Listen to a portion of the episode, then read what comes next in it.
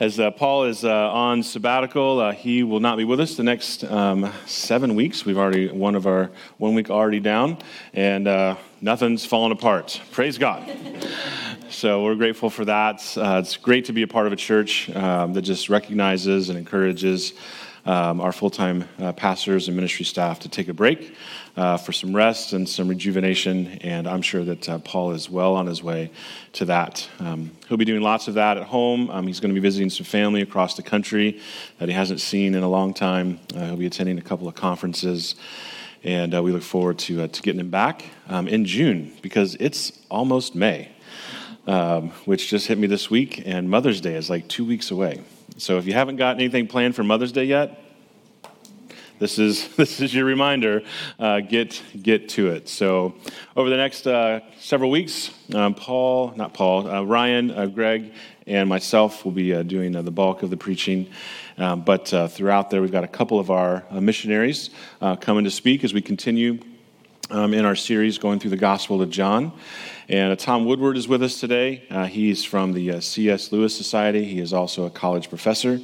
Um, Tom travels um, the U.S. and uh, all over the world um, teaching um, in college um, areas and youth as well as adult arenas about apologetics, uh, why people should believe, why people um, should consider the evidence. So if you have a question today about just anything, so Tom is your guy. Um, he has uh, spent um, his life work um, studying um, so that he might um, help people see um, the validity of the Gospels, the validity of a, validity of a creative designer. so, Tom, we're grateful that you're with us today. Why don't you come and share with us? Thank you. I was going to say, yeah, when I heard him say he can talk about anything, I'm thinking, oh, light, a light task. And um, I'm expecting actually a couple of my classmates. Believe it or not, I went to Canal Winchester High School. Yeah, it's a miracle. he actually graduated, Woodward actually graduated, my, that's, my, that's me, um, class in 1968. So I'm, you know, when, when we had our 50th reunion, you know, you know that just kind of like jars you. Oh my goodness, 50th high school reunion. That was in, uh, let's see, 2018. And I think I stopped by and saw some of the congregation. We were in uh, town just real quick. Uh, I just had far too much fun. But Skip Hockman, my friend Skip from our class, who's I, I think ongoingly until until Christ comes back, he's like the president of our class. He may be uh, dropping in. Now, you're forbidden, you cannot ask him to, uh, to tell you any Tom Woodward stories. Those are under wraps, right? You know, CIA has us uh, all under control. So uh, I think it's May 15th, I, rem- I, think, coming up, when my new colleague, uh, Mike Sherrard, he's a spectacular guy in the area of apologetics, almost a legend, because he was responsible for taking a college ministry in apologetics, Ratio Christi, like, you know, one half is a ratio, you know, two thirds, okay, and, and, you learn that in math and junior high or whatever. So, ratio Christi means reason for Christ, evidence for Christ. They, they thought it'd be cool to use a Latin name. So people are like, huh, what does that mean? Oh, it's reason for Christ. The reasons for Christ, evidence. And so they were all over colleges, two or three hundred campuses, and people said, we need them in high schools. Okay, great idea. Because the high school students are often are where people are checking out. You know, the nones, you've heard of that phrase? The people who say, well, I'm none of that. You know, I'm not a Christian anymore, this or that. Well, we've seen that when high school students hear a clear and winsome and really a wonderful, uh, you know, understandable presentation of the scientific, historical, biblical, and even the life change side of the evidence, they go, whoa, this is fantastic. I didn't know any about this, anything about this area. And so Mike Sherrard, after he wrote the book Relational Apologetics, literally was given the task of expanding to high schools across the U.S. and the world the ministry of Ratio Christi. And he did it with great vigor, creativity. And I always like to put a big check on that box. And he is now our new like warhorse in the in the what do you call it the the harness you know you pull the chariot or whatever the cart and so i have a co-warhorse that is leading the charge and he's going to be here may 15th woohoo pretty cool And so he'll be sharing the Word of God. So I hope you enjoy meeting. He's uh, just a great guy. He's just he's been pastoring for 10 years in addition to writing books on apologetics, but he is just a visionary. And he has the big picture of how God is working through apologetics tsunami. There is a tsunami, just a wave. There's a tsunami. It's like 10 waves piled on top plus some. And that wave of evidence from philosophy and again, um, genetics and uh, fossil studies, and I can name 15, the evidence for the resurrection. We just in our radio program this last month has featured the top two experts in the world on the resurrection. So our podcast and radio broadcasts brought this to everybody listening coast to coast. Thank you, Jesus. And so all this evidence is mounting up, and you know, I always like to say, you know, get out your surfboard, ride this wave. You know, when it's a tsunami, a thousand feet tall, be, be careful, you know, with your surfboard. But that is what we're seeing God raise up this tsunami of evidence. I'll be ministering, if you would just put on your kind of prayer notation, I'll be ministering on the Princeton University campus. That's where I trusted Christ in 1969 as the end of my freshman year and I'm going back. now it's my 50th college reunion. So uh, scary, scary. But, but we're having Max McLean. You may have heard of the movie that came out in November, The Most Reluctant Convert. So we made contact with Max McLean and said, Would you consider coming down to the seminar I'm leading on campus? That's Friday, May 20th. He said, I'd love to and he gave us like you know an honorarium uh, that we could afford. Thank you, Jesus. And uh, and he so he'll be there not only at that seminar, and inviting all alumni. It'll be a wave of alumni coming back because of COVID. They haven't gone back in two years. So, would you pray for that? And we're hoping, and he said I, he would even do a live Zoom, and I'm going to invite you all to join that live Zoom. That'll be probably in August. Isn't that cool? So, uh, New Life can be like part of that live Zoom, and so he's agreed to do that as well. We're going to invite all Princeton alumni and the members of New Life, uh, visitors, et cetera. And uh, we're going to invite everybody but that's going to be fun. So, uh, and we're doing a two and a half week ministry tour, another local apologist in Tampa Bay, and I will be speaking probably about a dozen, maybe two dozen times. We're getting the final schedule in Australia. That's coming up in mid July, and we get back in early August. So, would you just lift that up in prayer? A lot of planning, a lot of kind of invitations going out.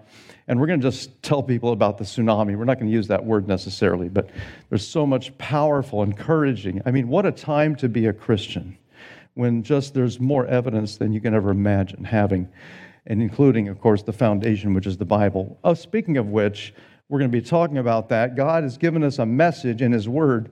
One scientist said, Well, we have another book, and the book, he says, is going to vie for attention and allegiance with the Bible is the genome because there's actually 6 billion of these letters. I only have 21 here in the DNA inside your cells. We developed this as a teaching tool and as a witnessing tool. So some of you have seen this. We actually did a seminar, I think it was 2018, something like that, at New Life. Some of you may have attended that, and it was just an awesome experience. Thank you, all of you, for supporting that. So we are using this, and Discovery Institute, that, that heads up the intelligent design movement, just Friday said we want to feature this in all of our grassroots training we're doing across the U.S. and beyond. Thank you, Lord. So, but this guy said, um, it's actually it was Watson, co-discovered DNA, wrote a book on DNA. He says, I think this will this this book, this digital kind of hard drive of information, is going to displace the Bible. And I just laughed. Said, good luck with that. This codes for proteins and uh, other you know, little things that are called RNAs that just do their own thing. And, but this doesn't tell you how to live. And by the way, the author that wrote the Bible also wrote this.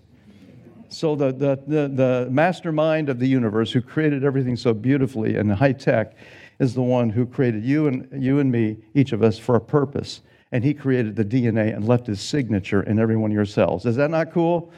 Okay, so you can come up later and take a look at that. You can touch it and fiddle with it and do all kinds of fun things. So, uh, but with that said, I just wanted to kind of give you a little bit of an update on what we're working on. And what I uh, thought we could do as we transition into the passage for today, I just wanted to mention that for me and my little computer, there it is, uh, for me, it was a kind of exciting challenge to be uh, kind of informed by Pastor Paul that you know, we, we've assigned you this bread of life discourse. I thought the, the timing is perfect. I mean, God just worked that out great. But the, the bread of life discourse is one of my awesome, favorite, just amazing sections of Jesus' teaching in the book of John. So it, it was exciting, but at the same time, I'm, I'm really thrilled. I'm thinking, uh oh, it's deep. And it's a little bit tricky here and there. And so I'm thinking, I'm not, I'm not going to, you know, lose my, my sanctification by, by saying, this can't be true. God, how? No, I'm welcoming this opportunity. But because it's 45 verses, actually 47 to be exact, 25 through 71. So in John 6, if you want to open your Bibles, John 6, uh, starting at verse 25, we're going to be zeroing in on a few key verses here and there because I want us to get the big picture. Uh, when I was in college, I had a, a kind of a a snarky, funny friend who, who was always making funny, you know, creative wise, wiseacre, wiseacre comments. And, and he said, uh, you know, the ultimate uh, essay question you can get here is define the universe and give three examples. You like that? Yeah, define the universe, the totality of everything that ever existed, and give three examples. Have fun with that essay question. Well, this isn't quite that big, but it's still kind of like wow, this is going to be exciting, but a bit tricky. But uh, I think we can uh, pull out the truths, the maximum big truths that we want to start to unpack and then apply to our lives. So let's begin with the uh, actually watching a bit of a video. I want you to hear uh, Henry Cusick, I think that's how you pronounce his name. Uh, he's known. Uh, let me just get his Russ Taylor. Did anybody ever watch MacGyver? Anybody here? You know who Russ Taylor is? No. Oh, okay. no problem. I didn't remember the, the character's name. I had to look it up on uh, what IMDb, Internet Movie Database. And so Russ Taylor, he's kind of like, he's in his mid 50s and he has kind of, a, I think, a bit of a Scottish accent. He's the helper who, who made, he came on the show a couple years ago. You know what I'm talking to? Talking about? Anyway, so my wife loves MacGyver. I just kind of like to see it now and then. Okay, so this is the guy, same guy, Henry Cusick. Is he's you can look him up. He's done a lot of TV, you know, big successful shows. Got nominated for an Emmy, also movies. But his his to me ultimate experience that I thought was a wow times a thousand was when he played Jesus in the movie that came out in 2004. I actually took some students, we watched in the movie theater, and it's the Gospel of John. And I pulled this off of YouTube, and you can too, because it's just you put Gospel of John, go to YouTube in your search window, Gospel of John, and you just put John, John 6. Okay? And it's uh, 14 minutes. We're going to watch just about two minutes of it from, um, so we, we skipped the, the miracles that were covered, you know, the, the feeding of the 5,000, walking on water. That was covered last week, I think, or, or two weeks ago. And then, so we're going to do the seven, minute seven. Let's go. On the other side of the lake, they said to him, Teacher, when did you get here? I am telling you the truth. You were looking for me because you ate the bread and had all you wanted. Not because you understood my miracles. Do not work for food that spoils. Instead, work for the food that lasts for eternal life. This is the food which the Son of Man will give you because God the Father has put his mark of approval on him. What can we do in order to do what God wants us to do? What God wants you to do is to believe in the one He sent. What miracle will you perform so that we may see it and believe you? What will you do? Our ancestors ate manna in the desert, just as Scripture says. He gave them bread from heaven to eat. I am telling you the truth. What Moses gave you is not the bread from heaven. It is my Father who gives you the real bread from heaven. For the bread that God gives is he who comes down from heaven and gives life to the world. Give us, Give us this bread. I am the bread of life. Those who come to me will never be hungry. Those who believe in me will never be thirsty. Now I told you that you have seen me, but will not believe. Everyone whom my Father gives me will come to me. I will never turn away anyone who comes to me. because I have come down from heaven to do not my own will, but the will of him who sent me.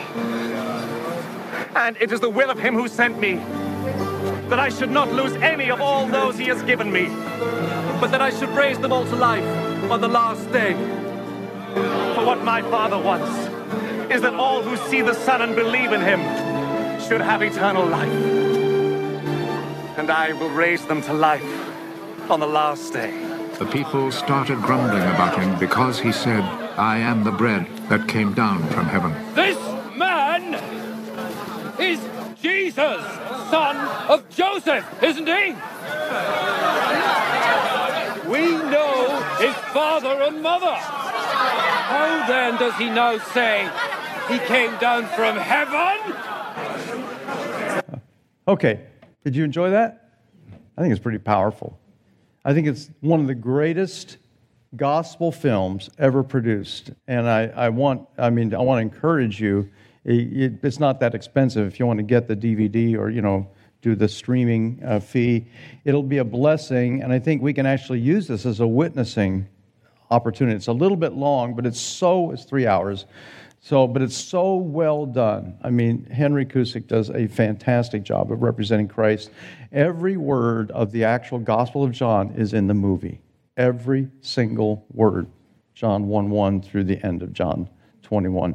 And it's, it's, it's a major achievement in my view. So I wanted to share that with you because I thought it would help us to get into the, to the book and the, the, the chapter of the book of John that we're looking at. And I want to just show you a kind of a diagram, if I could do this. There is a flow of action. I want to give the big picture. I'm going to fly at about 10,000 feet for just a few minutes. So, the big picture for the Gospel of John, chapter 6, the Bread of Life discourse, after he's done the two miracles, is that rising superstar would describe their view of Jesus. So, he is, his popularity is, is at a pinnacle. So if you if you rate it, you know, he's like 60, 70, maybe 80% popularity. Uh, we love Jesus because he just fed us. Our tummies are full. So they've got their eyes, not the entire crowd necessarily, but the vast majority on external things and not the internal things of eternal spiritual life. So Jesus starts out this whole section, these 45 verses, as the rising superstar, and then something happens. I call it the three steps of they're, they're puzzling, they're, they're, they're, they're like mysteriously just trying to un- unpack this. We don't understand the things Jesus is starting to teach them. So they're puzzling. We know. Remember the guy got up on the kind of the rock and said, This is Jesus. We know his mother and father, indicating that Joseph may have been uh, still alive or, or was alive, maybe up until recently. And so we know him. How can he make such claims?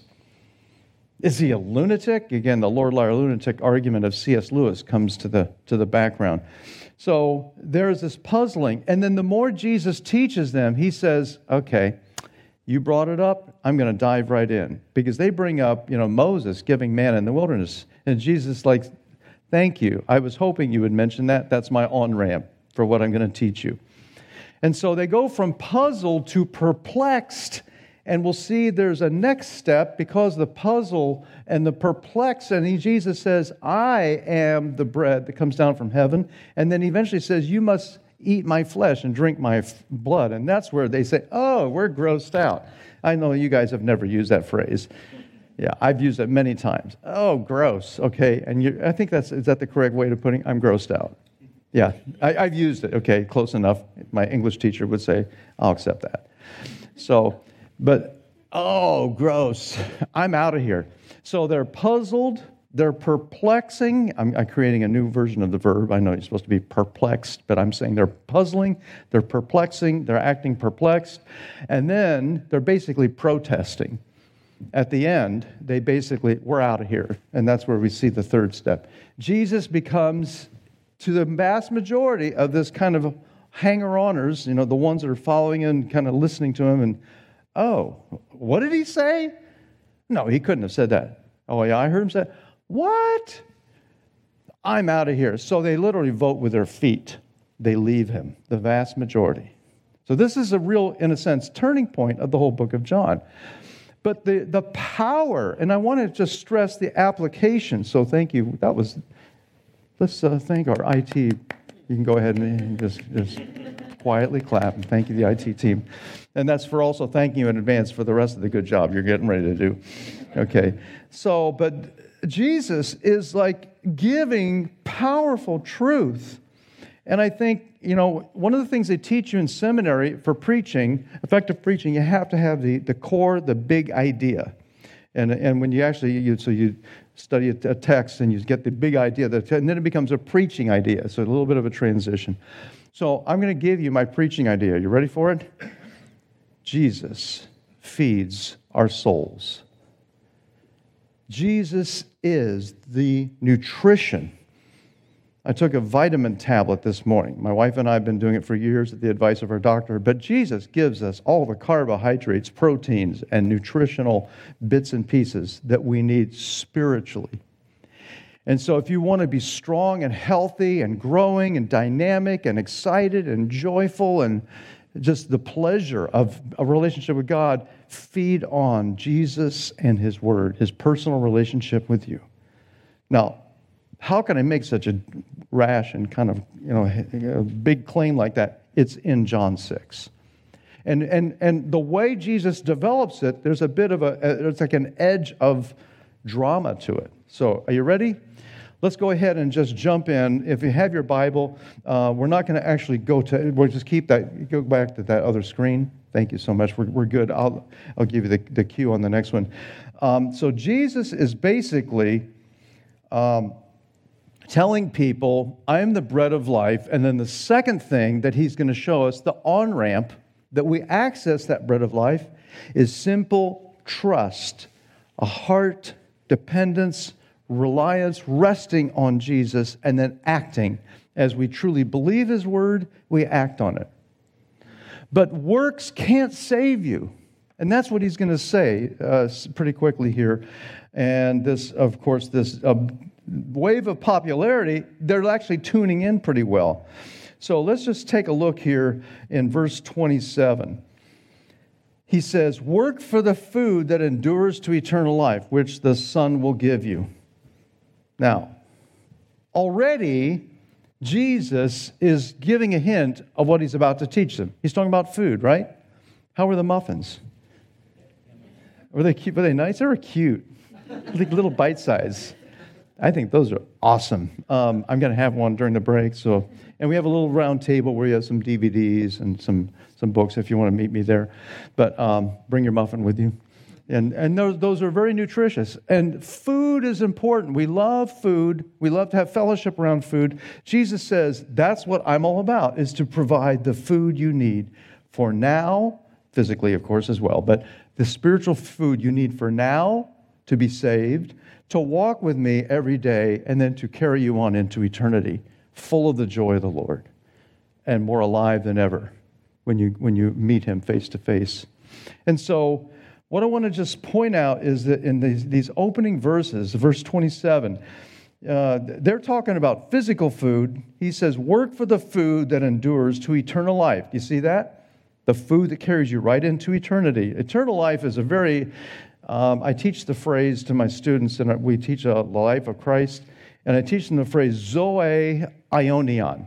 Zoe means spiritual life, like Z O E all right? And, and, it's used, I don't know, 90 times or more in the book of John. Aionios means of the age to come, the age of beautiful perfection. And that was promised throughout the Old Testament. So, Zoe, uh, actually, Aionios, sorry, Zoe Aionios is the phrase that Jesus is using here. And it is used dozens of times in the book of John. Now, does, does uh, any other person in the Bible use the phrase Zoe Aionios? Yes, Paul does. Romans 6. This is the gift. You know, eternal life is, is through, through faith in Jesus Christ who died for us. So the dropping the kind of the, the shocker is that you need to, if you're talking about working, you want to work? I'm going to tell you, Jesus says, how to work. Work by trusting. It's like, oh, I just trust? How shocking. Well, that's the way Abraham was saved, right? He believed when God took him up out under the starry sky, reference from Genesis 15, verses 1 through 6. And, and God says to him, So shall, shall your descendants be. He didn't even have a child. He's 90, approaching 100. It's not until about he's 100 years old when, when uh, Isaac is born, right? So, and he actually, I think he was about 80 at that point. But anyway, he's old, okay? I mean, he's up in years. And God says, So shall your descendants be. And it says, He believed the Lord, and God reckoned it to him as righteousness. Trusting in his heart was the changing, you might say, the turning point of his whole spiritual life. So Jesus is saying, absolutely, uh, Habakkuk chapter 2, which Paul quotes all the time, uh, says the same thing. You shall live by faith. So Jesus is putting in front of him this, if you will, the DNA of salvation, the core key truth. Now, when, they, when he, he works with them, as it were, and explains this, um, and, they, and they basically say, well, what, the Son of Man, you know, um, you're talking about the Son of Man. What, what does this mean? Don't, don't, we, don't we just do the works God's told? And here he said, This is the work you should do. Look at verse 29. The work of God is this to what? To believe. Again, that's the on ramp to feeding on Christ. But he's going to give us other pictures of, of what belief looks like. It's really exciting. And then they said, if it say in verse 30, what sign will you give? And they're, wanting another sign. They already, already got, you know, gave them two huge signs, right? Fed the 5,000, plenty to eat, there was some food left over. And then he walked on water, and they kind of figured out, how, how did you get here? You, you, didn't, you didn't leave with the disciples. How are you here with them? You went up to some mountain, didn't you? We saw you headed up somewhere that way, and you're over here. And so they're seeing signs. Jesus says, when they ask about the manna in the wilderness, he says, Thank you very much. Thank you for bringing up Moses. You have provided the perfect segue, the perfect on ramp for the core of my teaching. And this is where we'll go ahead and show the next verses. And this is really amazing. So let's take a look at the screen, if you would. Jesus said to them, Very truly, I tell you, it is not Moses who has given you the bread from heaven, but it is my Father who gives you the true bread from heaven. Hint, hint, he has given me to you. I'm the bread. But then he's going to get more explicit. For the bread of, he- of God is the bread that comes down from heaven and gives life to the world. So now Jesus is front and center. You know, he's placing it right under their noses for them to consider. And of course, they are not really grabbing onto it right away. Um, they say, it sounds like that, Sir, give us this bread. And then Jesus declares, and this is the next slide. Um, I declare, Jesus declared, I am. By the way, ego eimi, the Greek word, is the one when they translated the, the burning bush, remember that? Exodus 3 and 4? When they translated that from Hebrew into Greek, two and a half, no, about two centuries before Christ, they chose the ordinary Greek words, ego eimi, I am. So when Jesus is saying ego eimi, guess what is immediately triggered in a Jewish reader, a Jewish listener? Oh, that sounds like God. That's the name of God. I am the bread of life. Whoever comes to me will never go hungry, and whoever believes in me will never be thirsty. But as I told you, you have seen me, and still you do not believe. So he's laying out the truth, but he's giving a warning shot across the bow of their ship, saying, You guys aren't picking up on this. I'm trying to give you a reality check, and, and you're missing the main point. Come on. You know, listen up, pay attention. And they're really not wanting to go in this route. So he's, he says, um, after this uh, incident he, of, of confronting them that you do not believe, he adds this. And this is where, in the midst of their puzzling and they're just about moving into the perplexity, perplexing, remember I created this new verbal form of the word perplexed. Okay, all those the Father gives me will come to me, and whoever comes to me, I will never drive away. Now, here is where John gets a little extra exciting or extra challenging. You can look at it either way. Um, John basically here and down in verse, um, let me just take you down real quickly. verse 44. Can you just uh, let your eyes kind of slide down to verse 44 if you have the Bible with you? No one can come to me unless the Father who sent, sent me draws them, and I will raise them up at the last day. I will bring them to resurrection life. No one can come to me unless the Father who sent me draw him. And that's similar to 37. Now, what does that mean? It means that God is not desiring that anyone perish. Okay, check out 2 Timothy chapter 2, check out 2 Peter chapter 3. God desires, has a moral, holy will that everyone be saved. But he allows people to come into existence who he knows ahead of time will never turn to him, and they will reject, reject, reject. And, and I know this is one of those kind of sobering moments because throughout the, the Bible, I think there is this open offer of salvation. The challenge, of course, is to put them together. One scholar says they're like two rails on a railroad line. You have to maintain both sides. Both God is offering, and, and people are responsible for, re, for responding. But God says, I, I am the one who makes the initiative. I am the one who literally gives them the ability to come. And so they can't glorify themselves. Oh, look at what I did. We are beggars who found bread telling other beggars where to find bread. That's a kind of a, a good way to put it.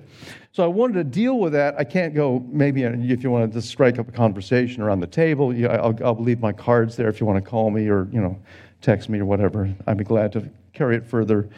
Uh, so, if we could just go ahead and now leap to the next passage, this is where it gets even more interesting, and we're almost ready to come to the conclusion. By the way, we, we stopped it right where the transition is to the synagogue. We're not going to deal that much in depth with the synagogue portion. You can just again see the YouTube clip where Henry Cusick playing Jesus brings it into the synagogue and does the rest of the passage. Okay, verses 39 and 40. And this is the will of him who sent me. Look at how powerful this is. That I shall lose none of all those he has given me, but raise them up at the last day. For my Father's will is that everyone who looks to the Son and believes in him shall have eternal life, and I will raise them up at the last day. And notice that um, he is basically assuring that Christ is not going to lose anyone. If anyone has truly come to Christ, and if you follow through this passage, faith in Christ is compared to coming. I remember the night I accepted the Lord. I had already pseudo falsely uttered a sinner's prayer about six months earlier, and I didn't mean it. I just kind of blabbermouth, you know, blah, blah, blah, blah whatever. I, I repeated someone's uh, prayer that they told me to pray, and I just got out of there. I thought, oh, this was a bad, bad move. But God convicted me and convicted me over a period of six months in a personal one on one Bible study. I was convicted that I was a sinner and that I needed salvation. And so at the, at the home, right off the, the main front campus of Princeton, right across from the library, there's a bunch of houses. I was in a upstairs bedroom. We were studying. It was the last meeting of the year. And the guy laid out the gospel and he said, You need to trust Christ as the one who died for you and rose again. And then you can have eternal life. And then your questioning and your, your, your doubting about eternity will be solved. I said, Do I have to do this here in front of you? He said, You can do it on your own in your room if you want, but let me know right away so I can counsel you. I said, I think I'll, do, I'll get it over with. I'm going to do it sooner or later. Might as well get it over with now. That's how I kind of responded. And then I uttered a very sincere prayer. I don't know what it was. The Lord, I'm sure, caught it on videotape. So I'll, I'll check it out later. But, but God, when, when I prayed, truly, it was like I don't all, any longer doubt where I will go when I die. Not because of any good thing I've done, but because of what Christ did for me and dying in my place and rising again. And so I remember that moment. It was almost like I was in a dark room and, uh, and, and, I didn't literally see this, but it was kind of in my mind's eye. You know, you can kind of imagine, you can picture things. And someone had gently grabbed my shoulders and turned me around in this dark, like gymnasium with no lights on. All of a sudden, I almost visualized Jesus shining in the darkness. And my, my sense, my urge, quiet urge come to me. In other words, go to him. And that's, in effect, in my prayer, what I did. I went over, I didn't actually walk over, of course, in my, but in my mind's eye, it was like walking over and embracing him. And so to, to look to Christ, to call out to Christ, to embrace, to come to him, to receive him, those are analogies of faith which I think it's cool. It's amazing that the Gospel of John includes those. Now, this is all amazing and, and very powerful, but in the, in the verses that follow, there is grumbling. And uh, he refers over and over to this fact that I am the bread of life. Verse 48 Your ancestors ate manna in the wilderness, yet they died. This is the bread that comes down from heaven. You may eat it and not die. That's verse 50. And then it gets really thick. This is where we go from puzzling and perplexing to protesting. I'm, I'm just leaving, I'm out of here. And so let's go to the next set of verses, and we're almost uh, ready to wind this up. Jesus' shocking words, I call them shocking because I think they're shocking. And I don't want to downplay this, okay? Very truly I tell you, unless you eat the flesh of the Son of Man and drink his blood, you have no life in you. Whoever eats my flesh and drinks my blood has eternal life, and I will raise them up the last, at the last day. For my flesh is real food, and my blood is real drink. Whoever eats my flesh and drinks my blood remains in me, and I in them. Whoa. This is where I said, you know, some people who it's like, you know, cannibalism, I'm grossed out. Jesus wasn't referring about nibbling on his fingers you know, and taking a bite out of, out of you know, some part of his physical body. That's the point that sometimes people think that the Lord's table is physically. We're literally physically taking, you know, and, and the bread is turned into his body. And I think you know I'm referring to various um, denominations. And I include them in the circle of mere Christianity. But I think what we need to realize is that although like the, the uh, theologian Wayne Grudem in his chapter on the Lord's Supper. Great, great theologian. We use his textbook at our college. Wayne Grudem says there is a prefiguring of the Lord's Supper. And I say, okay, maybe. Yeah, I, I, I can see sort of, a, he's, he's letting them know ahead of time what's going to be celebrating the Lord's Supper. But when we, even in the Lord's Supper, we're not literally physically taking him. What are we doing? We're remembering his death. We're connecting with him spiritually. And Jesus is symbolized and, and powerfully, but the reality is that you need to receive Jesus into you and feed on the relationship with you that you have with him. Does that make sense? Okay, so when Jesus is saying, Eat my flesh, drink my blood, I don't think he's necessarily, there may be a side connection with this. When, when they sacrificed the Passover lamb, what did they do? They ate it. And the blood was placed on the doorpost. Remember when they left Egypt? Exodus is chapter 6 through 12, 13. Okay, you can read it later. When they sacrificed the, the Passover lamb, they did eat it. But the key was they trusted the God who told them the way out, the way out of death. And so it was the faith. Now, if you go, I think we have another visual, and if you can put that up.